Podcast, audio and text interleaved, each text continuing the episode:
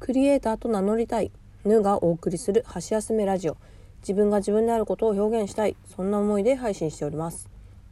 箸休め的にゆるく聞いてもらえると嬉しいです。2023年3月5日日曜日こんばんはヌです。えー、ここのところね1週間2週間ぐらい喉風邪をひいていてなかなか治らなくてですね。今もちょっと鼻声気味ではあるんですけれども。えー、配信がまたね滞ってしまいました。気づけばもう3月となってしまいました。うんなんか暖かくなってきたかなと思ったら寒かったりですね。風があるとねすごい冷たくってまだまだ寒い日があるなと思いますが春が待ち遠しい今日この頃でございます。えー、先日ねあのひな祭り終わりましたのでね、えー、例年通りうちはもう兜を出しました。えー、ひな飾りをおひな様をしまって、えー、兜を出しましたね。そうでね今週というか3月3日なんですけれども、えー、実は再婚をいたしまして、えー、今あの 家にね非常にビールが溢れてる状態なんですよ。っていうのもあのお祝いでいろんな人がビールを送ってくれてですね私の会社の先輩が送ってくれたりとかあとはあのー、主人がねあのツイッターでアマゾンの欲しいものリストを上げておきますなんて置いといたら、えー、いろんな人が ビールを送ってくれたりですね。で、えー、私もあの主人もビールが大好きでなのであの毎日1本飲んでも減らないなくならないぐらいもうねすごい届いたんですよ。量で言うとねあ種類ですね。種類はねえー、っと恵比寿のビールとなんかお歳暮用みたいなやつですね。いろんな味のがあって。であとキリンの一番搾り。あと夜な夜なエール。マルエフ朝日ですね。あとは恵比寿のなんかプレミアム系のちょっとちっちゃめの瓶の小瓶のやつですね。あとバラエティセットみたいなオリオンビールとかもいろんなビール入ってるやつとか、えー、そういったものを いろんな方がギフトしてくださいましてありがとうございます。もうしばらくはもうビールに困んないしあのなんなら溺れられるぐらいビールがあるっていうお風呂に入れたら本当に入れちゃうんじゃないかってぐらいビールがありますのであの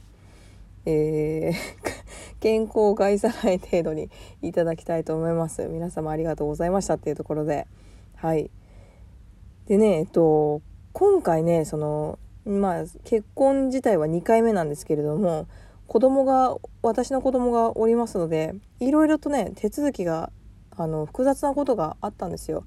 でネットでいろいろ探したりとかあとは直接その関係するところに、えー、問い合わせをしたりとかあの本当に情報がねいまいちなんだろうまとえている情報がぴったりした情報がなかったりすごい探したんですけど結局問い合わせてみてあ全然書いてないじゃんみたいなとことが、えー、必要だったりとかしてですごいわからないこともあって困ったっていう経験をしましたのでちょっとね、あのー、かなりプライベートな話になってしまうところでもあるので一回アーカイブを残さない形でライブをやろうかななんてこともちょっと思ってます。あの再婚する時にどんな手続きが必要だったっていう経験を、まあ、シェアはしたいなと思っております。でそれからね、あのまあ、有料版で、えー、ノートでも作ってちょっとネット上にね公開しようかななんてことも思ってます。本当にね子連れの場合の結婚って難しいなっていうのを今回思いました。今まではねあのお付き合いしてる時とかはまあお互いに再婚同士なんですけれどもやっぱりステップファミリーっていうところでその実の子供とか、えー、まあ、相手の子供っていうところでまあ何て言うかな精神的な難しさというかまあソフトかハードで言えばソフト面みたいな。えー、まあ、気持ちの面でね難しいことっていうのもいろいろ、乗り越えつつな感じだったんですけどあの今回はねハード面というかその役所の手続きなんかであのあ再婚って難しいんだなっていうのを感じたりしました。うん。そうなんですよね。で今このタイミングで結婚したっていうのもあの私のね娘が小学校に上がりますのでちょっと小学校に上がる時にね、えー、名前を変えてあげたいなっていうのがありましていろいろ話し合った中で、えー、今日今日じゃないや3月3日ですね籍を入れることになりました。うん、でやっぱり一人親としていろいろ経験はしてきてで2回目の結婚っていうことでそれもまた新たな経験として、えー、私の中に蓄えられたわけですが、うん、いろんなこと経験して経験したからこそ分かること経験しなかったら知らなかったこと想像すらしなかったこととかもやっぱりいろいろあったので。うん、一人親経験者としていろんなお話もできたらいいなと思ってます。まあね話したいこともいろいろあるんですけれども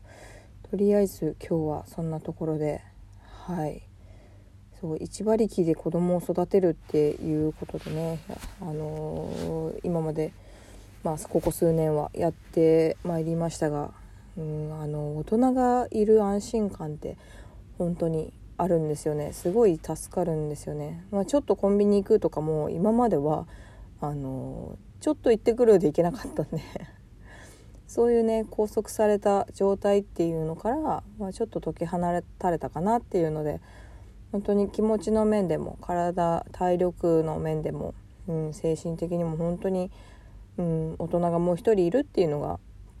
すごい助かるなっていうのは実感する日々でございます。はい。今日は こんなところで。すいませんなんか突然の報告みたいになってしまいましたが。はい。